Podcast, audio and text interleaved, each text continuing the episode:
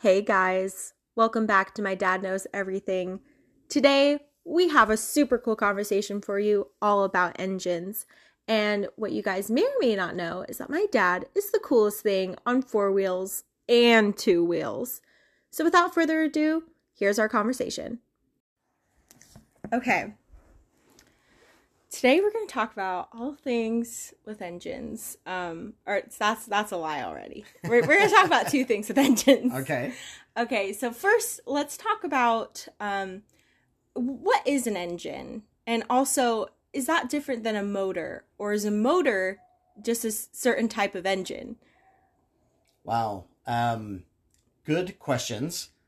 I would say, with the vocabulary that I grew up in, which of course is regional, uh, you know, when you talk to people about words and you go to different parts of the country, Oh. people say different things, right? Like they say pop in the Midwest, you know, they say soda out here, soft drink somewhere Mm. else, and so it just, uh, you know, what my terminology is may not fit with everybody all over the English speaking world. But when I think of a, um, uh, um, the like the difference between a motor and an engine. I mean, I would typically think they're synonymous, but like motor could apply to like an electric motor, so it doesn't it doesn't have to be like an internal combustion engine, motor. right? Okay. So you'd have like a diesel motor, a gas motor, an electric motor. Uh, you know, but you you don't hear it referred to as a steam motor. You hear it referred to as a steam engine Right. Right? So you know i would say that motors and engines are are probably interchangeable from a vocabulary standpoint. Okay. and it's and like i think your first question is was what is a motor or what is an, an engine? And i think it's something that produces uh or or or takes energy and converts it into mechanical movement. Right? So uh we talked last time about turbines and motors and and things like that. And so you have uh, you know steam could drive a turbine uh, electricity can turn a motor and then uh, gasoline and diesel in combustion engines can explode and then drive a piston and then that can turn a shaft. So it's all about converting some kind of energy into mechanical movement that you then use to drive something or drill something or you know make some kind of action on and it usually revolves uh, some kind of spinning shaft right? There's almost there's almost always a spinning shaft in an engine or a motor right? So Okay. in the case of um, you know like a boat uh, you're turning a shaft that turns a propeller. In a car you're turning a drive shaft which then goes to the rear axle which then drives you know, or turns the the wheels. And is the shaft the thing where at one end it kind of just has like a heavy sort of um it could be you know like a cylinder or something and then the other part is connected to a rod and it kind of moves it up and down is that what a shaft is Well, so that's inside the engine. So in a in a car, uh, you've heard this is a four cylinder engine, this is a six cylinder engine, Right. this is an eight cylinder engine. So each of the in in the engine in the engine block there would be a cylinder and inside that cylinder would be a piston. And the the piston compresses air and fuel is exploded or sparked by the spark plug or the glow plug in the case of a diesel engine and then that drives the piston down. And when you drive the piston down the piston is connected to the crankshaft. The crankshaft isn't uh uh, it, it, it's not a straight shaft. It's more like a uh almost like a square ladder. So it has all of these different bends in it because the pistons are all at different heights depending on the way that the engine is firing those cylinders. And then as the piston goes down it pushes that lower part of the crankshaft to the the bottom of it and that and through the center is at the end of the crankshaft is just a, a you know the the the shaft the output shaft and so then the output shaft would connect to the transmission the transmission allows you to go through the different gears whether it's a manual or an automatic Right. and then at the end of the transmission is a spline that goes to a drive shaft and that drive shaft spins and then that spinning shaft goes to the rear axle. Uh, the rear axle turns it from a uh, you know whatever direction the drive shaft is spinning into whatever direction the wheels need to turn, and then that uh, rotates the tires. You know, either in the back or the front, depending on if it's front wheel drive or rear wheel drive for the car. Oh. And they say that's easier than just using your old feet. Seems a lot. well, it's certainly you can go faster, uh, right, and you can go longer distances in a car yeah. than uh, Versus certainly you can walking. yeah. Yes. Um. So, what's the difference if like so I had a Saab Turbo. hmm What makes it turbo? Well, so the uh, a turbocharger takes the exhaust that comes out of the car, and then that turns a um, I'm gonna get the the wording wrong, but it's like an impeller or a, you know some kind of wheel in the turbo. So as as you as you accelerate, Wait, is turbo short for turbine? Is it um, like I you're don't saying know. it's or, or not like short, but like it's it's using the same route because you're saying it's turning like a propeller. It, it's possible, right? So it could be a turbine inside the, you know, the the turbo, right? Like I'm I'm not an expert Okay, on okay. turbos, but I know that a turbo drives off of the exhaust, and so the exhaust would turn that, and then that would push uh, compressed air into the um, uh, into the engine, which then gives it a you know a boost, right? And that's uh, and usually with turbo, you've got that uh, you know boost indicator, how much boost you're you're putting into the engine. Now the similar technology is the supercharger, but the supercharger runs off of a belt on the engine, so it uses the the uh, you know the same output of the engine to drive uh, usually corkscrews, but also um, there's corkscrew and then there's another kind as well. I can't remember off the top of my head, but it also does the same thing. It, it compresses oxygen and forces it into the engine uh, to give it that extra uh, oomph uh, Yeah, on the uh, like on the explosion? Yeah, Yeah. well, Yeah. because you have to, in order to have a fuel burn, you need you need the fuel uh, and you need oxygen. So inside the engine, they are pushing in uh, or they're they're getting the fuel into the engine, but then they're also getting the air into the engine so that it can have the right mixture to explode properly. In early cars, you used a carburetor, uh, you know, and then cars after that used uh, fuel injection. But the but the air is what's referred to as naturally aspirated, right? So you Okay. can think of when when you breathe, you're just taking in the air that's in the atmosphere, and the car is the same way. So whatever air is in the engine compartment, But they can. It- it's- but it's not purely oxygen that we're breathing. right, and it's the same for the car, right? So it's you know mix So are they nitrogen. trying to like make a way to give it just pure oxygen, which It's is not- more explosive? It's not to give it pure oxygen, but it is to put more into that space. So if you can think of uh, if you're breathing here and just naturally, you know, versus like uh, if you had the hair dryer like pushing air into your nose, right? So it, it, it that would be the analogy. So it's it's ramming air in Right, there Okay. to make it more oxygen rich so Mm. that the uh, explosion is stronger uh, you know and that you've got a, a, a stronger force inside Do they do that for rockets or airplanes? So i don't know about airplanes because airplanes are Well, The- you know, the- right before you take maybe off. jet engines because the turbines on jet engines are are that way right Okay, because like you could hear them go like. Right, and, and it's like, are they sucking in like a whole bunch of oxygen? Like, Mhm.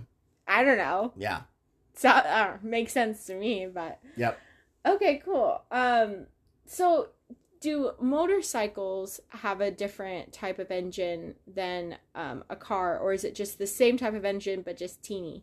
It yes, so it's typically the same principles, uh, usually smaller. Well, almost always smaller.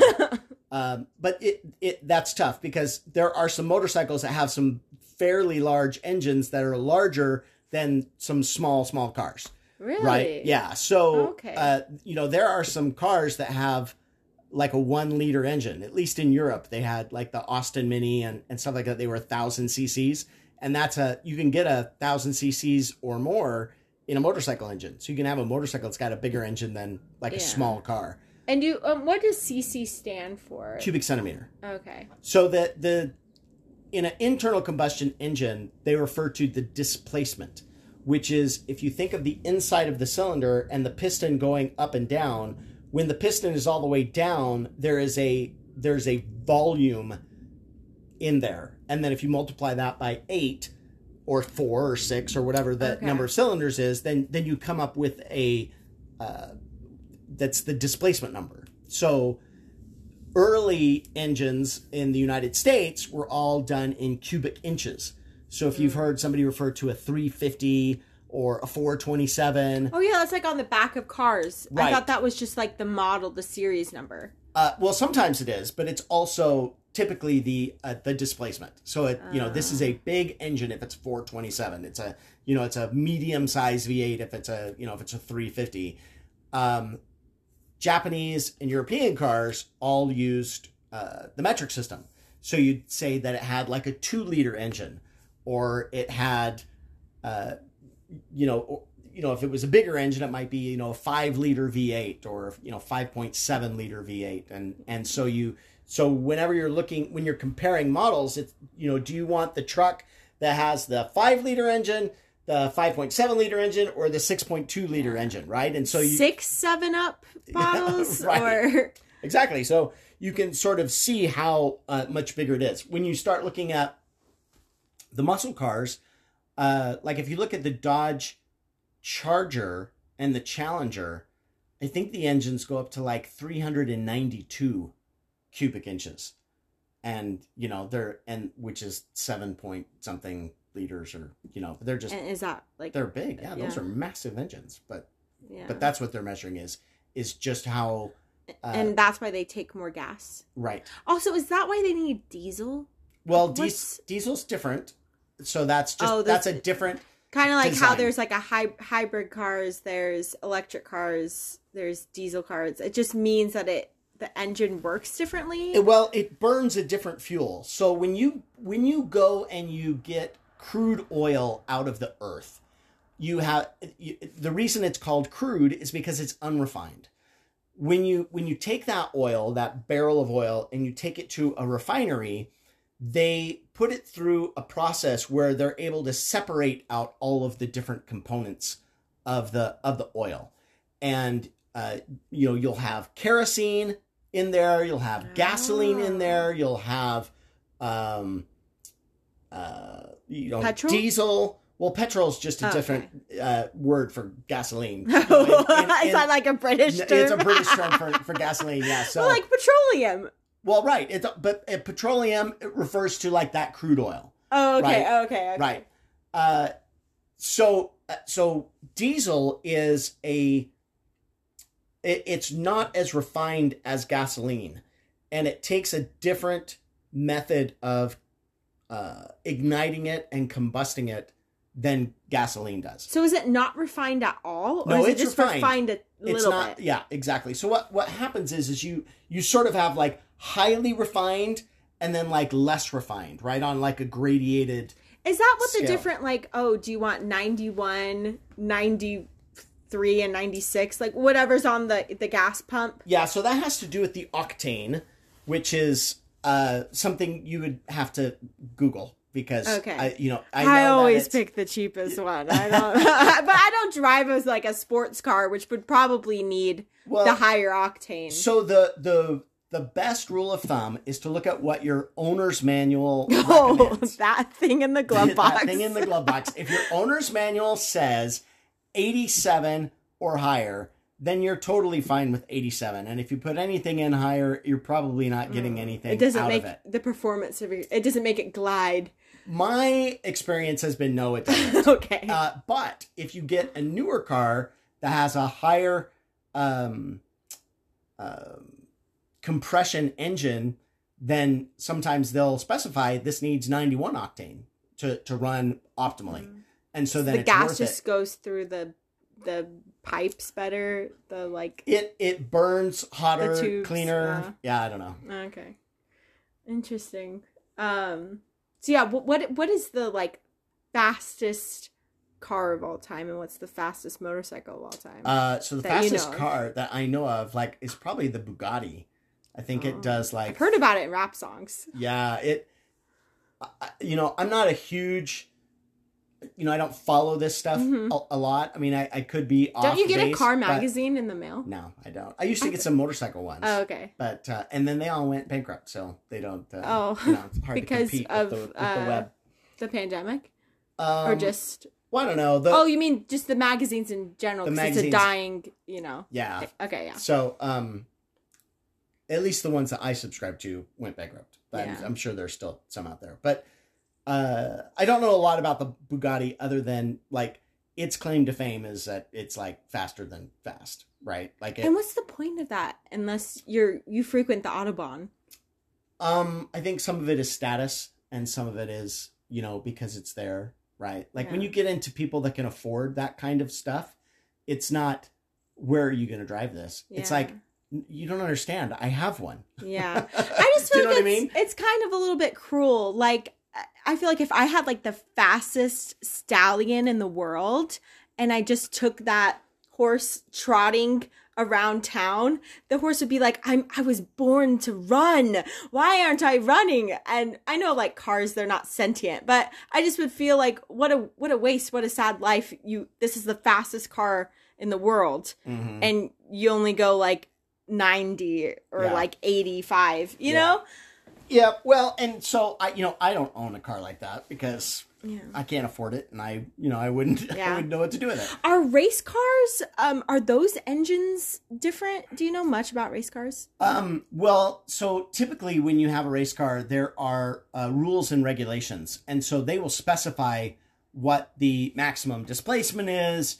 Uh, you know what technologies and things that you can put into it, what modifications you can make to it. There are inspections. They want to make sure that you haven't like over modified it or or anything like that. so you And can't race a bugatti or put a bugatti engine in a Um, I don't know that there's any race classes uh, for Bugattis. Um, you know, there's like Formula One cars, which are like like nobody owns a Formula One car other than a Formula One race car team, right? Like they're super impractical for anything other than what Right. they're designed to do, right? And then NASCAR is, uh, you know, they were originally cars that you could buy on the showroom floor, right? They, they that's why they were called stock cars, right? Like you would buy a car Oh. on the showroom floor and then you could put race wheels on it you could put a couple of other modifications on it but for the most part it was like that's the same car my family drives to the grocery store is But on the racetrack. up yeah to but, its but souped up right? Yeah. well then they've they've changed the rules and the regulations to the point now where like the the car you know other than the fact that they put the name on it like it says malibu or it says you know whatever the the manufacturer is like it's it doesn't resemble uh, you know that that car uh, anymore. Right. right. So uh you know it just depends You know, I thought they were called stock cars because they always had extras in stock because a lot of times they like crash and burn Mm. and stuff. So I interesting. yeah Um But you know the thing was is like if you had a NASCAR race and you won it in like a uh, like a Mustang, right? Then like sales of the Mustang Right. would go up. So it was it was a way to so so any kind of racing there is you're trying to make a name for the company that wins or the you know the the model brand of the car and then it also helps you develop cutting edge technologies. So tires have improved because of racing.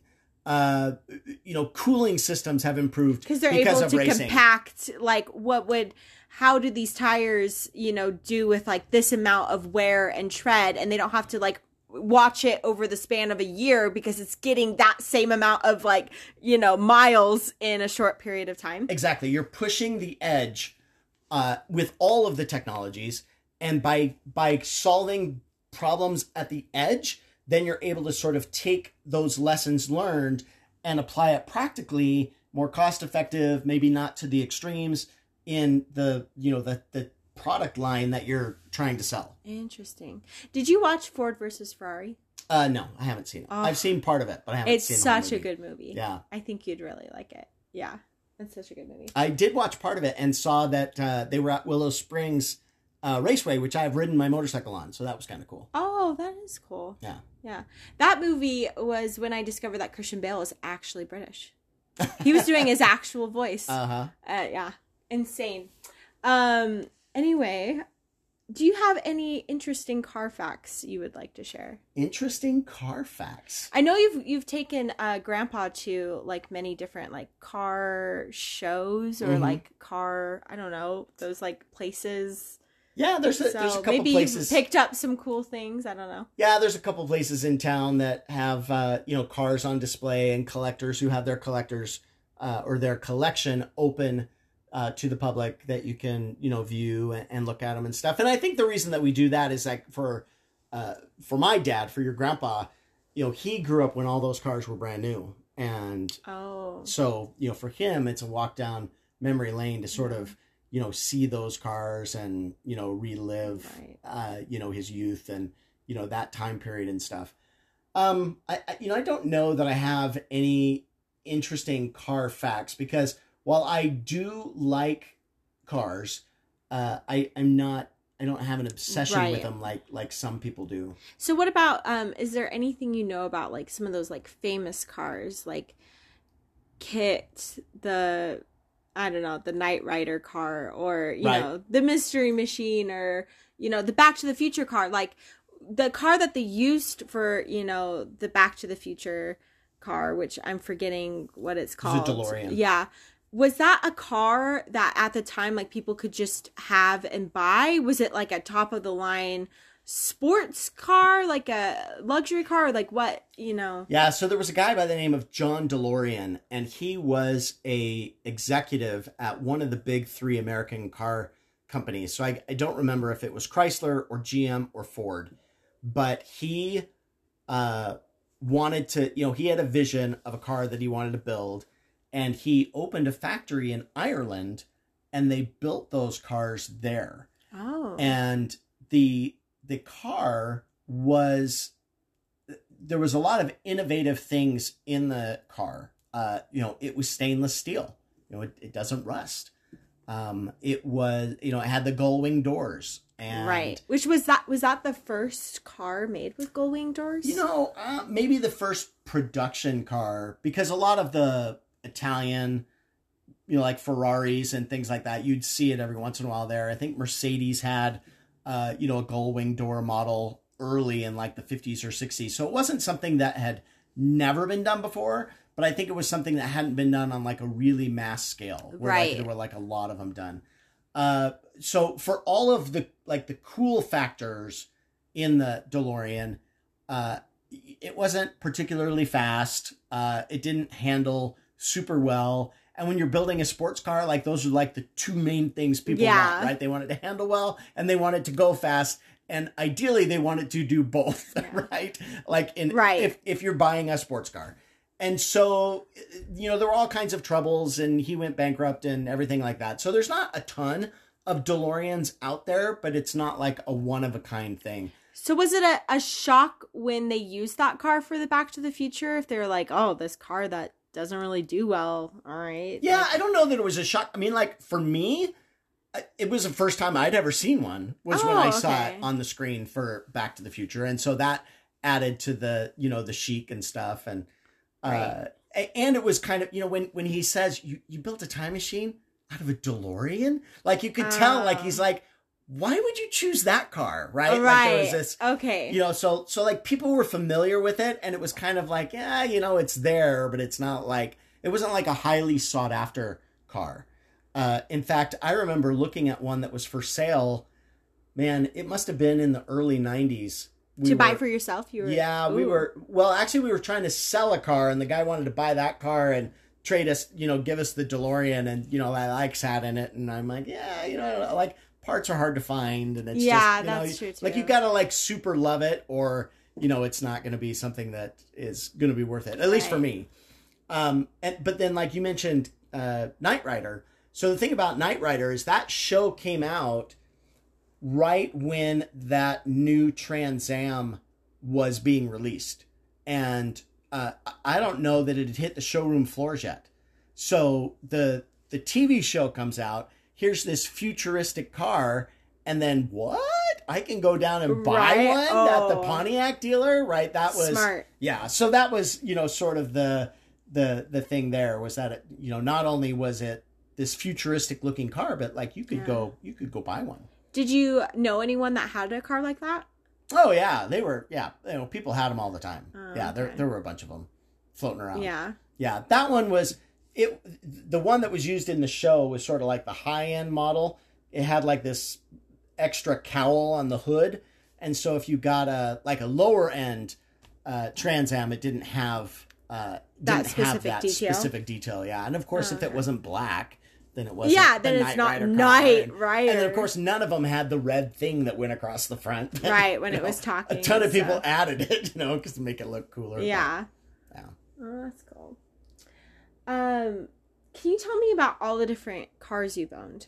So, And yeah, that's Which I- ones were your favorite that you maybe still miss? Sure. So that's uh, probably a shorter list than you would think. I um, so when I learned how to drive, I learned how to drive my mom's full size van, and uh, it was great because I could go pick up all my friends. Was it like a twelve passenger van? Like no, it Katie's? was. Uh, I think it had eight seats in it. So there were two captain's chairs up front, and then two benches in the back. So you could get six people in the back, two in the front. And you didn't have to like fold down a seat to get into the back. It was just like No, it had Okay. a sliding door. kind of like a tour, kind of pick you up from the I it airport, I- kind of. Yeah, I think it had the, the dual doors on the side. Come to think of it, yeah, Oh, cool. because my mom didn't like those the sliding doors on the vans. So I had so I had the dual doors on the side, dual doors in the back, and it was big. It was a big car, right? Like that's what I learned how to drive in. And then my dad had a company car, so I wasn't able to drive his car.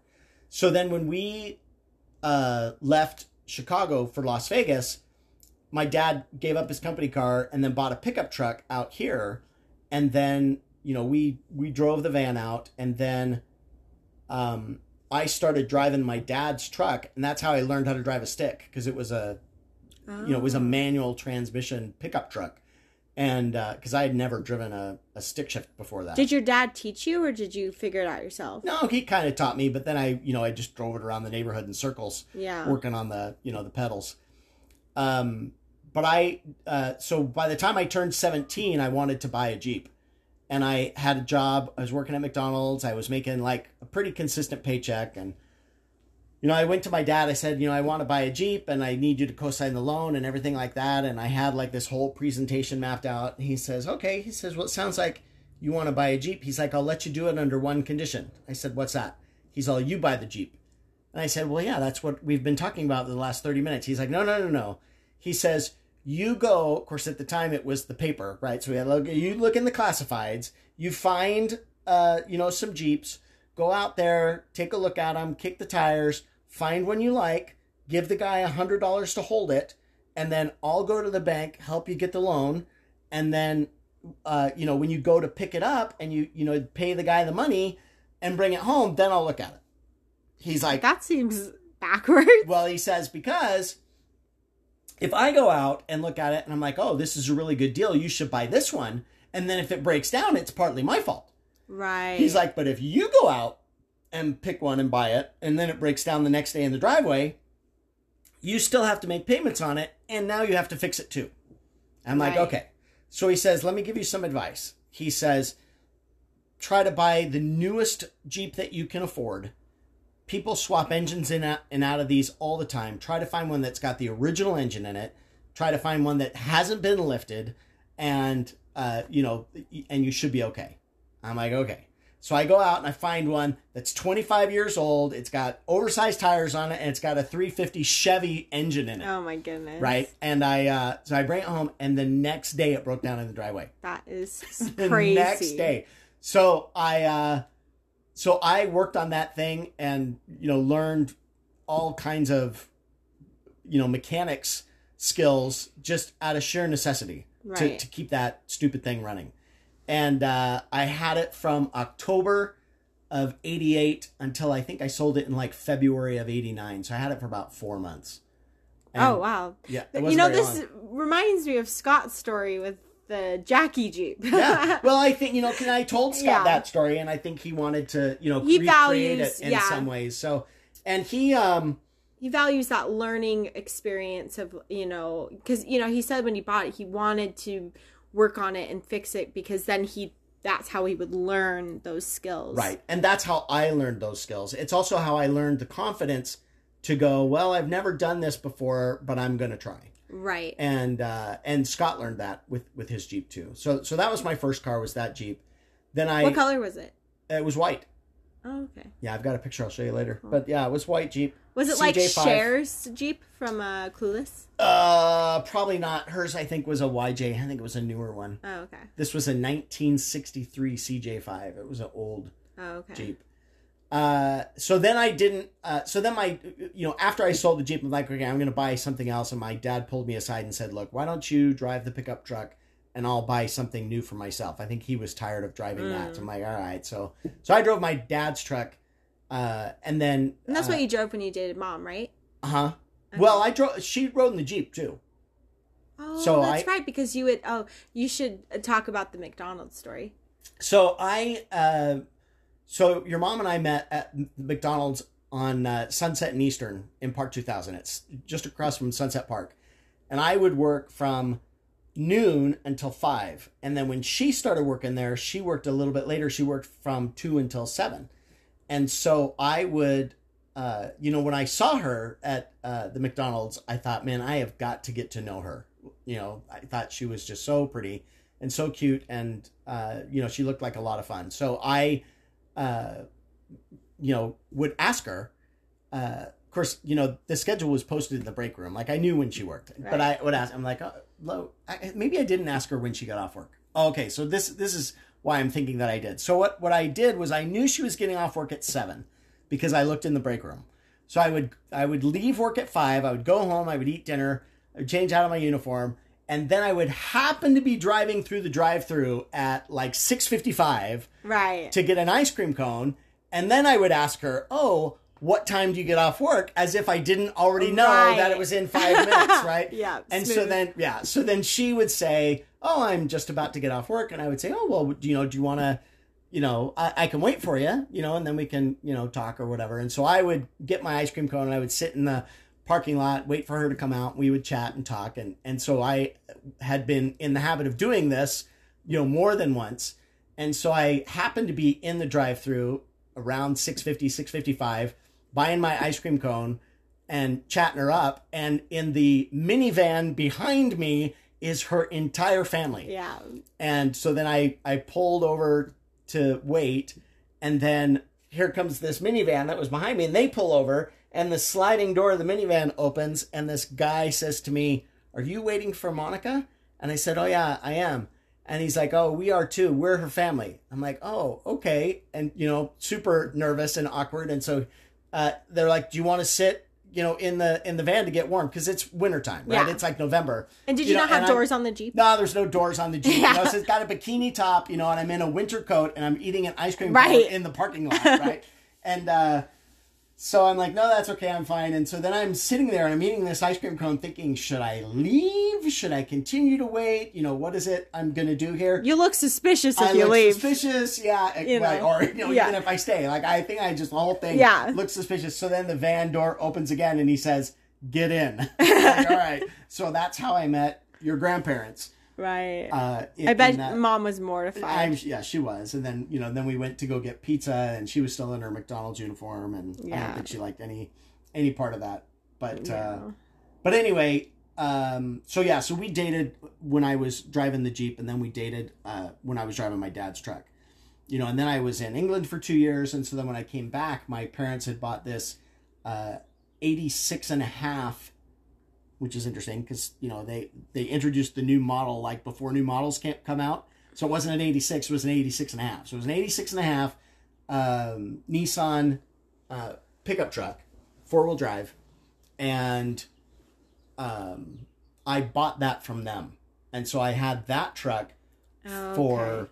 man i think i drove that for like nine years. I put 100000 miles on that truck myself. Yeah. I remember um like I have memories of that truck, which I don't know if it's just from watching maybe like a home video about it or if I actually remember you having that truck.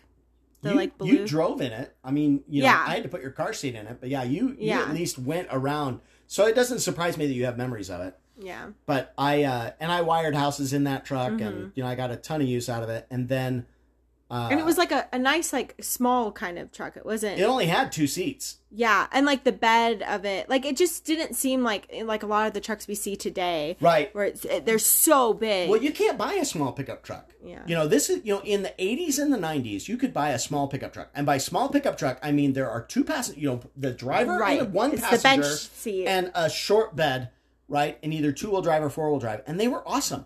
They were super maneuverable, they were small, they were tiny, they were Yeah. easy to work on. They were absolutely phenomenal. And uh and now like if you want to buy a you know, quote unquote small truck, it's got a V6 engine in it. It's got, you know, four doors, you know, and it's, you know, it's massive compared to these, I mean, like a real mini truck. yeah, And, uh, you know, and, and all, everything is the rage of these giant trucks. yeah, But, cause even my dad's pickup truck was a full size truck, but it was a standard cab. So it was just a one bench seat and then it was a six foot bed. So even as a full size truck, it was small. I think trucks somehow have gotten like tied up in with like masculinity. And I think like that's why the small trucks have died out. So like, well, if I drive a small truck, am I a man? Well, You know? I think that I mean I, I that's a valid point, but I think that what I have seen too is that when I was growing up, you would have a lot of times there would be like a pickup truck that the dad drove because he needed it because he you know had property or he worked construction or you know something like that, and then there was the family car, right? Right. Or there would be like the family car and a commuter car. But you wouldn't, you know, you didn't like take the family anywhere in the truck, right? Whereas now, Oh, right. that's okay. the, you know, everybody go, like if you're going to go to the beach or, you know, take the boat or anything like that, like you take the truck, right? And so now it's like, well, we don't want to cram in the back. They want, you know, Yeah. full size doors and, you know, seating for six or five or, or however many. And so I think it's just changed the way that it's viewed. Um, I mean, my friend, my friend's dad had a boat, and he towed it with a Ford station wagon. Now, this wasn't just any Ford station wagon, right? I mean, it had a 454 V8 in it. I mean, it had the biggest engine. It would rival the engine in most pickup trucks today. Was in this station wagon, right? Wow. Why? Like, was it a special? Like, he put that engine in there, No, or well, he bought it that way. Like they Oh. sold them that way because people would tow boats okay, with them, right? okay. Like you didn't Yeah. need a pickup truck to tow a boat. You could you could get you could get a car and tow a boat with a car. But now now all the cars are getting so small that you don't you know nobody tows things with a car anymore. Yeah. Whereas back in the 70s and you know maybe not so much in the 80s, but certainly from the 50s, 60s and 70s, you know, you could take any car and tow a trailer, tow a boat, uh, you know, you know, small camper trailer or anything like that with no problem at all. Whereas like now, you're not gonna, you know, go get your Prius and tow a boat with it, right? Like Yeah. you die. You know, you just can't Yeah. do that. Yeah, your car would t- you know, boats are now bigger and you know, so it, it's sort of this whole thing where, you know, the the, the toys got bigger, so then you, the trucks needed to be bigger, the cars got smaller, and so now it's almost like, well, now instead of having a family car or you know, a family vehicle and then the truck or a family vehicle and the commuter car, it's like, well, now we'll have the truck, which is the family car, Right. And then like a commuter car if it's you know, Right. if it's needed or whatever. So Oh, I mean, okay. so the masculinity thing is, you know, certainly a part of it, but I think it's just the way the American public does that kind of stuff has changed. And the thing is, it's like, how many times are you towing your boat? You know, it's like, oh, we do it, you know, five or six times in the summer. And it's like, but then the rest of the year, you're driving this gigantic thing Right. around, you know? And like, how come there's some trucks that have um four tires in the back? Oh, and those they are have called dualies. Yeah. So it uh, increases the towing capacity. So you can tow even more weight And behind I it. never see these trucks towing anything. but maybe I'm just on their off days. It could know? be, you know, So- well, because you're not going to see a truck like that towing what they tow in town. You're going to see them on the Oh. freeway headed to like the mountains. like maybe they're towing like those uh like horse uh huh like trailers fifth wheel like trailer, yeah. yeah oh okay all right I'll give them a pass. okay. Um. So now. Oh, but you, I didn't tell you the rest of the cars that I owned. Oh yeah, yeah. So that's okay. what we were talking about. So I had that red pickup truck. And, uh, and now that I think about it, I think 86 and a half was the year it was introduced, and this one was an 87. So it was almost the new the new thing. But the, the thing that was the coolest about that truck was it had a fuel gauge that went from empty to full, and then it had a sub fuel gauge. So that once you got down to a quarter of a tank, the second gauge went from empty to a quarter. So it was almost like you could tell by the ounce how little fuel you had left Oh, as it was going nice. down. I thought it was the coolest thing ever, and I've never seen it in any other in any other thing. So I had that '87 Nissan four wheel drive truck, and then I sold that to buy uh, the Jeep, the yellow Jeep. So, and that was a 2001 um, Wrangler. And then when Scott wrecked that one, I bought a, or that was a 2002 Wrangler. And then Scott uh, wrecked that one. I got a 2001 Wrangler that looked just like it. Yeah. Yeah. Yeah. So, and that's all I've owned. Now, um, the Suburbans. yeah, well, but so I guess I was sort of tracking on on like cars that I Like considered mine. yeah. right? So then when we got married, your mom had an '87 Chevy Cavalier, which was a super fun little car, and it was stick shift. In fact, all of our cars have been stick shift except for the two Suburbans that we owned, Oh, interesting. and we would have had a stick shift if they if they came that way, and they don't. But so we had the '87 Chevy Cavalier, and then we sold that to buy the '95 Neon when you were born, and then uh, we bought the 97 Suburban in 99 because we bought that one used. And then we rolled that one in 2003 and then bought the 2003 Suburban. And then we had that for 17 years. And then we just sold that in January. Yeah. So, and then your mom's got a 2019 Camaro that she drives. Oh, that's crazy. Yeah. Uh, do you feel like you want a car for yourself? Because I know the Jeep is kind of now like the the teenage driving car. Right. Uh, it's funny because I every once in a while I'll go down to the Jeep dealer and I'll look at the at the new Jeeps. Yeah. Of course, now they're they're not the same. they're not the same and now they're two models ahead and you know the jeeps have becoming gigantic too you know they're absolutely I mean, there's they're a Jeep truck now. and it's massive It's growing on me. I'll say it. When I first saw it, I it looked like a monstrosity. yeah But it's growing on me. I think it's kind of cool. well i pulled up next to one in the suburban and it was bigger Than like, the "This Suburban?" bigger than the suburban Oh, yeah, it's longer than the suburban i'm Oh. like man that's too big Yeah, But- I asked one tr- uh, Jeep truck owner. I was like, you know, how do you like it? You know, and they're like, oh, I love it. He's like, I've always had a Jeep, and I had to try this out, and Mhm. so and that's from somebody Yeah. who likes Jeeps. So, yeah so you know so i i went and i looked uh most recently and i was looking at the at the so i like the most recent model compared to the one that was in between the tj and the the the new one So what's the most recent model? Um, let me think, because it was J K. The new one is the JL, so the JL is the new one, and um, What does that stand for? I don't know, Jeep lover. Okay. I don't know, but Yeah. but anyway, I uh, so I look at it, I'm like, okay, well, it needs to be yellow, it needs to have two doors, it needs to have, you know, and I'm like, I'm like putting this thing together, and I'm like. I already have that Jeep. You Yeah. know? it's like the new hat, old hat book. Yeah, right? Like- exactly. I like looking at all these Jeeps, and I'm like, what about that one over there? I'm like, that's the one I drove over here. Oh, that's So, yeah. you know, uh, so I like I like my Jeep, but um, you know, I I'm sure I if I was in the market, I could find a car, you know, that I would like. hmm Uh, I like Mom's Camaro. That's that's a fun car to drive. Yeah. Yeah. Yeah, I I miss the two cars that I had before the car that I have now. I had um a Saab Turbo Mm-hmm. and I can't remember like what year it was um you know, but it, it was really cool. It had a the soft top, like retractable convertible top Mm-hmm.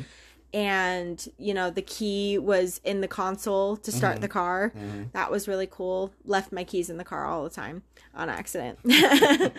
um, but then, but nobody could tell that the keys were in the car because you know they're Right. looking in the wrong spot.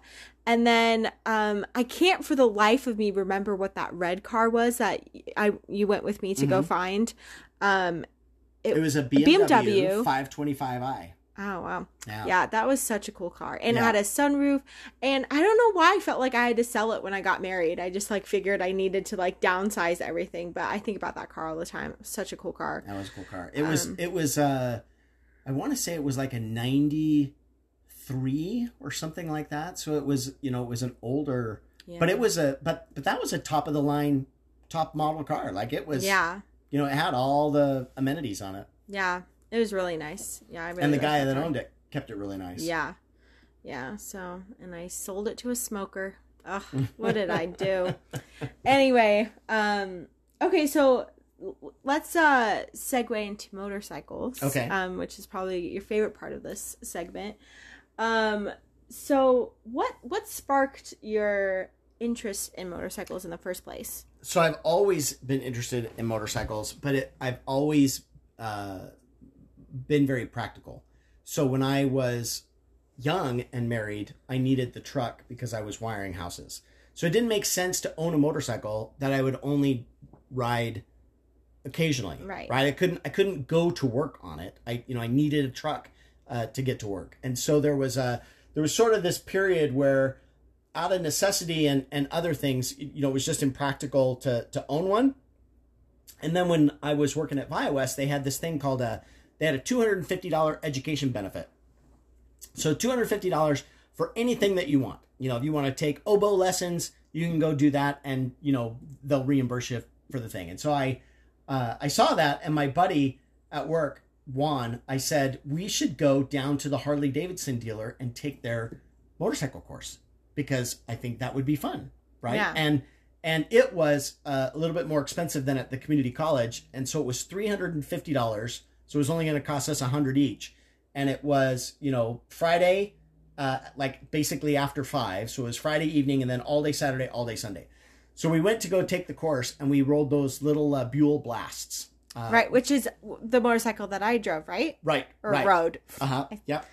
And uh, I had the most fun on uh, you know taking this class. So that was in 2006. Uh, it was right before I turned 35, and uh, and I had done it because I thought, well, I, I think it would be fun, and I think it'd be cool, just like bragging rights. I go, yeah, I have a motorcycle endorsement. I can ride a motorcycle. But I had so much fun. I thought, man, you know, I should. And I, I didn't need a truck for work anymore, so I thought, well, maybe I can buy. And a, so you got certified Mhm. at, in that. so I got okay. the license, and so then after I got the license, I'm like, well, I should go get a uh, a used motorcycle and start riding it to work. And so I Was that the Honda? went on Craigslist, yep, and I found a 1984 Honda Sabre V65. So 65 was the uh, cubic inch displacement. It was an 1100. So it was a it was a big engine, and it, and it was a V4. So it was so it was in a V configuration, but it was two cylinders on uh, in the front and in the back. And it was in 1983 the sister bike, which had the same engine, which was the the Magna, was the world's fastest production motorcycle. So this thing was no slouch. Like it was a fast bike. Yeah. And uh but being, you know, a little bit older, you know, I was a little bit gentler and wiser, I think. And uh, you know, didn't get in any in, into any trouble Yeah. with it. Was that the bike that we had to push all the way home? Uh-huh. Yep. That bike was heavy. oh my gosh. yep, that was Yeah. the bike. Yep. I I honestly didn't know if I was gonna make it home on Mhm, that mhm. on that walk. Uh, but and Yeah. was it was it in the summer? Yeah, it was 4th of July. Oh my gosh! oh, because that's right. Because remember the Fourth of July curse? One of the curses. ah, because we had i think like every fourth of july someone got like seriously injured or like something bad happened Mm. for like a long time and then you know must have we must have been healed somehow There you or it's been lifted because i can't remember the last fourth of july curse that happened but That's funny. okay so um so now tell me all the motorcycles that so you've had so that was the first one. So it was an 84 Honda Sabre. Then I bought in 2010, I bought a 2006 uh, BMW K1200R, which I still ride to this day and absolutely love. Um, then when I started riding motorcycles on the track, I bought a, uh 2001 Ducati 748, and I absolutely love that bike. Then I bought a series of motorcycles so that you guys could could ride them. So I had two Buell Blasts, and then I Oh, i forgot you had two yeah, I bought the second one on accident. what do you mean So I was, I, I, I think I had, I think I had placed a bid on one on, on eBay, and it was like a seven day thing, right? Okay. And so I'm like, and, and on eBay, they're like, if you want this, you need to make sure that you bet the maximum amount that you're willing to pay for it. Otherwise, you know, it's likely that you're going to lose it like at the last minute, right? So I did that. So I think I put like, I don't know, 1500 bucks for, you know, for this motorcycle because that's about what it was worth. And, uh, and at the time the bidding was, you know, some low amount, you know, Yeah, but they, they go 600, yeah. up fast. They go the up end. fast. So, uh, so this is on like a, a Monday, right? Well, during the week, on like a Wednesday, there's a Craigslist ad for one in town because this one was in Bullhead City, Arizona. So there's one in town, and I'm like, oh, cool. And so I'm like, ah, I'm probably not going to win that bid on the one in Arizona anyway. So I go and I buy the one in town. And Is that the uh, yellow one? I, I can't remember. I think they the, the the nice thing about the Buell was the the colored components were not they were like um they were like molded body parts. So you could swap them out. Oh, okay. And uh and and that's what I did to make it yellow. It wasn't yellow when it started. oh, okay. So I think there was a blue one and I think there was a black one or and the blue Yeah. one I changed to yellow or, or, or something like that. Yeah. So anyway, so I so I buy this one and then come Saturday find out that I won the auction and Oh, ended up having to go down to Arizona to go buy that one, right? And I think your mom was gone for the week, so she leaves. And I, she comes back. I've got two motorcycles. Yeah. I didn't have before. but uh, so I had those two, and then I had a coworker who was leaving town and trying to sell his motorcycle, and that was the 2012 Kawasaki Ninja 650 that we have. yeah, that's your racing bike. No, that's the that's Oh, wait, a- wait, wait. the- that's Yeah, that sorry. standard bike. No, the I was thinking the Ducati. Is the Ducati? Yeah. Yeah. Yeah. Which um was the Tron bike a Ducati? In the Tron Legacy, yes, it was a Ducati. Okay. Yeah, that was such a cool bike. Yeah, Yeah. Um but yeah, I I didn't like riding the Kawasaki. I don't I, I think I like to feel um more in control of the bike and I feel more in control of the bike when I'm sitting up more like on Mhm. like on a Mhm. standard hmm like the Buell Blast that was like more of a standard bike, Mhm. right? Um but I know some people I think like to feel more like they are the bike Mhm. and that you know like is that how you feel? definitely on the Ducati for sure, and You know. and the BMW as well. I think. Yeah. But it, but the BMW, the all of them are standard except for the the Ducati. The Ducati's the only one that's. Uh, Mm. I guess know, I forward. feel like the BMW is a bit just because you're you're a little bit leaning over it. a tiny bit. It's Yeah. it's more or less upright. Yeah. It, it more has to do with where the foot pegs are. So when you sit Oh, on the bike and the foot pegs are straight down, it's a standard. If the foot pegs are out in front of you, it's a cruiser, and if the foot pegs are behind you, it's a you know more of a sport bike. And why why do some motorcycles well, like the Harley Davidson ones have those like monkey bar handles? The ape hangers yeah. What what's the what's the point of that? air out the armpits. I don't know. Oh my gosh. I, I hate seeing those. They're terrible. It's supposed to be more comfortable. I don't know how, but that's what. yeah. I- I- That's what they say. I, I have not. To be fair, I have not ridden one. Yeah. So I don't know. Did you ever get into that uh motorcycle show? Um it, it was like a like a drama. Sons of Anarchy. Yeah. Yep, I watched every episode. Was it good? I liked it, but let me tell you, it was on at the same time as Breaking Bad, and Ow. Breaking Bad was so engaging and thoughtful and phenomenal, whereas Sons of Anarchy was just like popcorn. It Yeah. was just like I don't have to show. think. I don't, you know, like somebody's gonna die, somebody's gonna crash, somebody's gonna have sex. Yeah, like it was just so it, it was fun, but you know, you didn't like there wasn't like a lot of like thought that you Yeah. but you could pick up on it pretty quick. You know, there Yeah. wasn't like this really long story arc that was involved. I mean, there was, but you didn't have to like put a lot of thought into it. And Yeah. but but I, I I did enjoy it, but it's a different kind of enjoyment. yeah. What was that one show um or maybe it was a movie with Ewan McGregor about motorcycles? Uh, so they did three. They did the long way round, the long way down, and then the long way up. Okay. and they so in the long way round they started in london and they rode all across europe and asia and then you know flew to alaska and then drove all the way down uh, to los angeles and across to new york. So they went all the way around the world on uh, bmw motorcycles. And then in the Is that part of why you ended up getting a BMW? No, so I can tell you the reason that I got a BMW was that we, uh, I saw, I, I had in 2006, somebody was posting these ads on Craigslist that you could do free uh, demo rides at the BMW dealership and everything. And uh, they had Las Vegas Bike Fest, and Harley Davidson was doing demo rides. And my buddy and I went to the Harley Davidson dealership because that's what I wanted to, to test ride.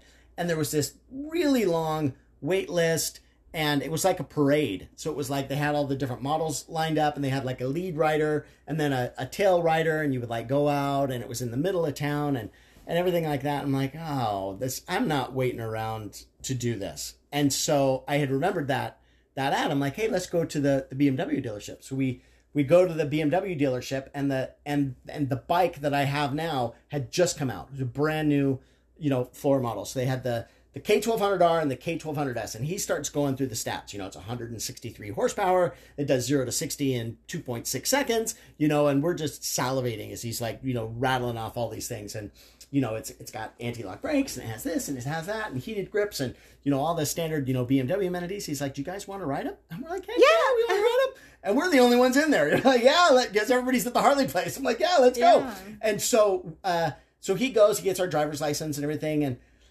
he's like, all right, you know, um, you know, I'll see you in like, you know, 20 minutes. I'm like, what? He's like, or 25. I'm like, you're not coming with us?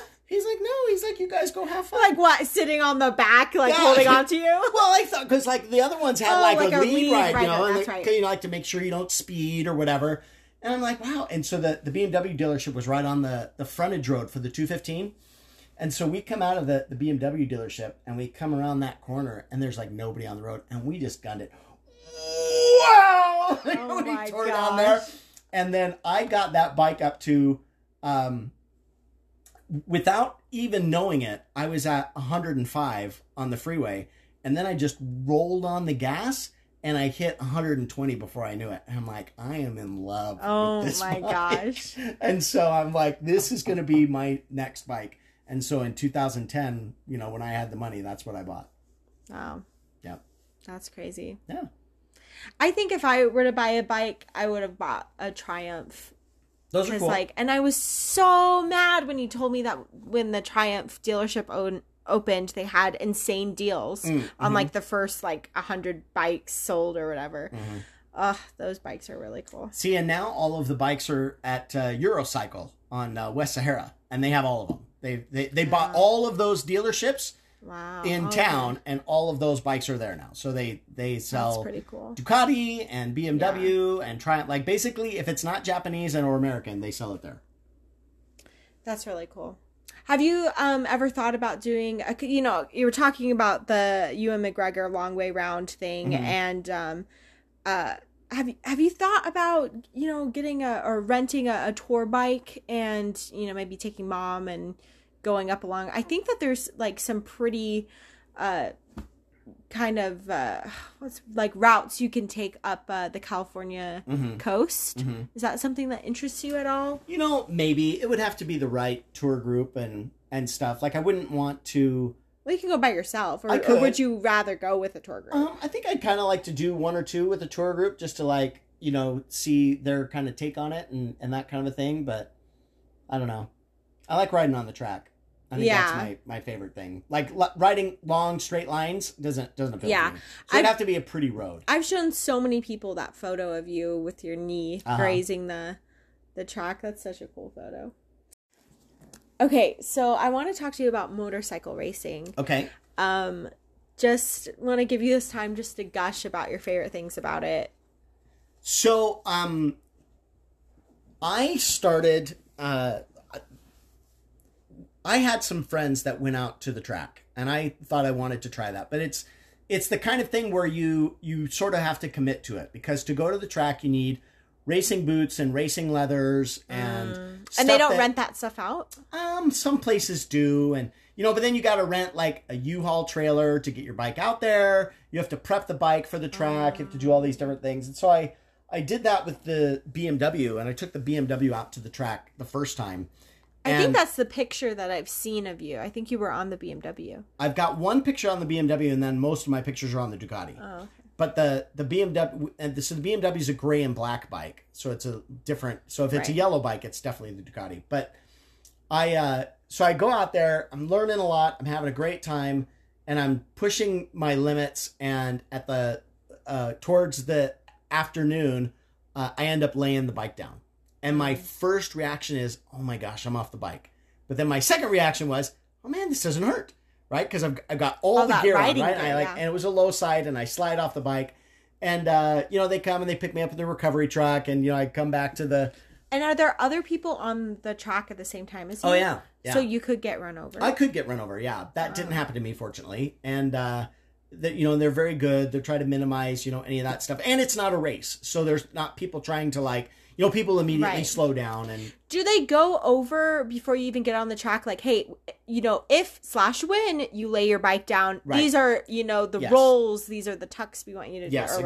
whatever. So they they go through all of that safety briefing ahead of time. Okay, cool. Uh, so I, I get my bike, I come back, and my friends are like, "Oh man, are, are you okay?" I'm like, "I will be back next month." Like I had such a good time. I'm like, I'm definitely coming back. So I I take the bike back, and uh, you know, your mom looks at it and she's like, "Oh man, you know that was such a pretty bike." And I'm like, "Yeah, well now I know where the edge is, and I can fix this. It's not a big deal." And she says, "Well, why don't you just get a bike that's dedicated for the track?" And I'm like, "This is the best conversation Wow. we've ever had." Right? Yeah. So I. Uh, I looked at a bunch of different bikes and uh, came across this 2001 Ducati uh, that was a salvage bike, and uh, so it was damaged. You know, had some scratching on the tank, and you know, people love Ducatis like a, a work of art, right? And so, like to have a tank scratched is like the worst thing in the world. You got to Right. replace the tank. You know, you can't like repair that kind of thing. And I'm like, ah, you know, I don't care. You Yeah. know, like so I, I, I bought it for seventeen hundred dollars, got it working, got it out on the track, and slowly started to add things as I got better. So as I got better, uh, I bought a set of uh, slick tires versus just like standard tires. So like where they don't really have the grooves and grip. I think I've Correct. seen them. They're yep. So you know they're like round. totally smooth for the most part. Yeah. Yep. So I got a set of slicks. Uh, I got some tire warmers. I got some motorcycle stands, and you know I was looking at what other people were doing, and I sort of was trying to take my time to you know buy things and get the things that I needed. And uh, so I started going to the track, and I had a goal to go every single month. And uh, one of the things that happens is like nobody goes to the track in the Southwest in you know July or August. Like it's insane. You know, it's like it's way too hot. Right. So I had gone in June and I was looking for a place to go in July, and there was one track day organization that had a track day out at Willow Springs, and I had wanted to ride. Is that in track. Arizona or California? No, it's in California. It's in uh, Rosamond. okay. So I go out there uh, to ride on the track, and it's so sparsely attended. I think there were 30 people total, which is super unusual. Usually there's like 100. Oh, wow. And so it, you know, there's very few people out there, which is nice because I've got room and I, I can do stuff. And so I'm talking to the guys there. Well, this was the track day feeder to this racing organization. And so I, as I'm talking to this guy, he says, you need to, to try racing. And I'm like, yeah, I don't know because I have to get race fairings and I have to, you know, it's more money and I don't even know if I'm going to like it. He says, look, he says, we have this thing. It's called Run What You Brung. He's like, you just bring your bike like like you're set up for the track. It doesn't have to have it doesn't have to meet all the inspections of a race bike, and uh, you go into the new racer school. So you're there, you know, learning all the stuff about racing, and then at the end of the day, we do a run what you brung race, and you can actually see what it's like uh, to race. And I, I thought, okay, well, I'm looking for something to do in August anyway. And they had this, you know, race day in August. So I said, okay. So I go and I bring the bike, I do the run with brung. So I sit in with the racer school and like racing, it has like a whole different set of uh, requirements and rules and things like that. Same track, different, you know. So what do you call when it's not a race? It's just a track day. it- okay. And and so on a track day, when you want to go onto the track, you sort of pull up and there's a um, an official there, and he's watching the traffic on the on the track, and he waves you on, and it's like getting onto the freeway. There's like an on ramp, and you you know you get onto the freeway, and you kind of merge with traffic, and you just and you just ride right. And then when you're ti when it's time to get off the track, you sort of raise your hand so that other riders know that you're leaving, and then you get on the off ramp and and get off the track, and and so there's an entrance and an exit protocol.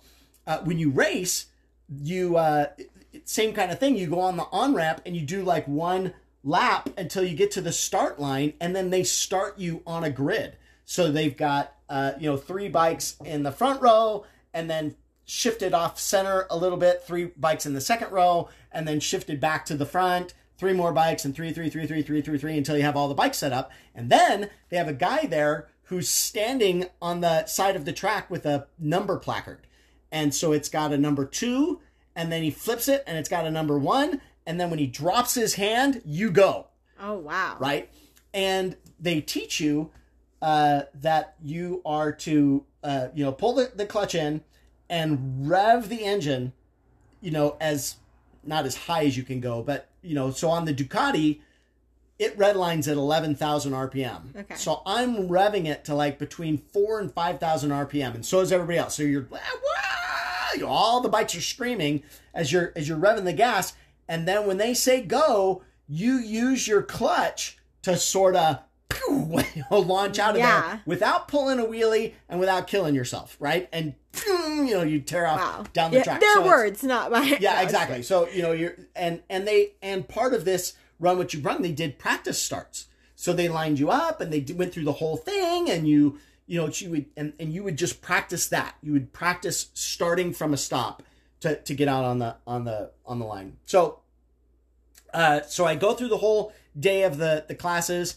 and then they um uh, it, it's time for the run what you run race. Well, it's me and one other guy. So the two of us are on the track, and he's on a liter bike. So it's a you know a thousand cc's. I'm on a 748, so it's a smaller bike.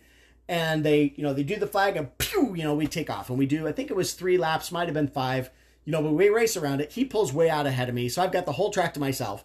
And I you know but I come in second, right? Well then Well, there's there's only two people. Yes, but I came in second. So they they bring out the podium and they've got the trophies and they've got Oh the girls gosh. and I'm like I am sold, right? Like this is the best thing ever, right? So I do another run with you brung uh, on another uh, weekend, and then I went and I bought race fairings because so race fairings are um, uh, they wrap around the bike, but most importantly, they can hold a quart of liquid in the belly. So if the engine detonates or the a hose comes off or the oil, uh, you know, drain plug comes out or you know something like that, it drains into the pan at the bottom of the bike rather than going all over the track, right? So it's a it's a safety feature. Then you have to wire tie uh, a Everything to your bike. uh, yeah so a lot of the bolts they want you to to have a hole drilled through it you run a wire through it safety wire and then it's attached to the bike uh, somewhere else. And and the race regulations specify which bolts. The you know the caliper bolts for the brakes and you know the oil um, drain uh, pan plug and then the you know the oil filter and you know all these different things. So i went and i took my bike down to the mechanic and i said here's the list of all the things that need to be wire tied because he had all the tools and everything. So he went through and drilled all the holes and wire tied it and everything. And so i you know i got it all ready for inspection. You had to have guards for the brake levers and you know various different things. So, so then i went to uh, actually go through the the racer school to actually do a race. And uh, so I go through through that one and uh, and and actually get my race license. And so then I go to do my first race, and so it's a novice license before you get into like the next uh, category, which is expert, and then you can filter by type of bike, size of bike. They have different races for different classes and Oh, that's and things like that. So, but in a in the novice class, there's they don't have enough to break it up any any more than if it if the engine is bigger than this, it's heavyweight. If the engine is in the middle, it's mid, middleweight, which is what class I was in. Uh, or if the engine is below this displacement, then it's lightweight. So lightweight, middleweight, heavyweight. So I was in novice, middleweight. So I finish the class, and then they go to grid us up, and there's like, man, there must have been like 15 to 20 of us on the on the grid, right? Well, they grid you up by uh, the points uh, that you have in the in the season, or your best lap time. Well, I had already done two Run What You Run classes, and one I got second, so I had the highest points of all Oh. of these guys, and they put me in the pole position. I'm like, oh no! Oh, so here I am in the pole position on this race, and uh, you know they start the race and we're flying down the track and then of course the the track that you you go as fast as you can until you get to the turn and you know and then we got into the turn and you're trying not to die as everybody's trying to get through there first and uh, it was just a lot of fun and and the thing that i liked about racing was the the skill set was so high that it forced me to get so much better because i'd be following somebody and, and in my mind i'm thinking more gas, less brake, more gas, less brake, more gas, less brake. keep going, keep going, keep going. Just trying to, you know, blast through this as, as as fast as I could. And I I had a great time. I didn't win any more uh, trophies. I I never got my expert license. I did club racing for two years, which I really really enjoyed, and uh, but I just couldn't afford it. It was, you know, I was going through a set of tires in a weekend. So 300 miles you know, on a on a set of tires at six hundred dollars, right? Like it's and that doesn't count, you know, You know, the, the- the entry fees yeah. and the gas to get there and and all that kind of Oh, stuff. So yeah. it you know it was an expensive hobby. Uh, but the coolest thing was I go back to doing these normal track days and I'm with my buddy and I'm out on the track and he's like, "Holy cow!" He's like, "What happened to you?" I'm like, "What do you mean?" He's like, "You are so fast." I'm like, "Well, that's what racing did because Yeah. it it It I- I- forced you to It you know, did. I- change. Right, because I, there's no way I would have got that fast had I not tried to push into the next level, and uh, and so that for me was worth it. Like I, I I got good enough to feel like in the the the top fast class on the track that I deserve to be there. Yeah. So, but That- I, I really liked it. It was fun. Yeah. Well, you're so cool. Well, well, and thank you know that. Well, thank you. I appreciate it. yeah. it. Okay. Well, that's all that I have to say. Is there anything that you want to add on to our No, whole think so. conversation? No, I think everybody should learn how to ride a motorcycle because I think that it's. Yes. I think it makes you more aware, and Yes. Yeah. uh, and I think that it gives you compassion for people who are on motorcycles on the road. Yeah. So Yeah, I remember when I took the motorcycle class, um, I was like, everyone should start out riding a motorcycle Yeah. because it really does change. You you become a better defensive driver. for sure, yeah, when you know you're invisible, Yeah. yeah. hmm So anyway, so Yeah. I thank you for that. Oh, you're Yeah. welcome.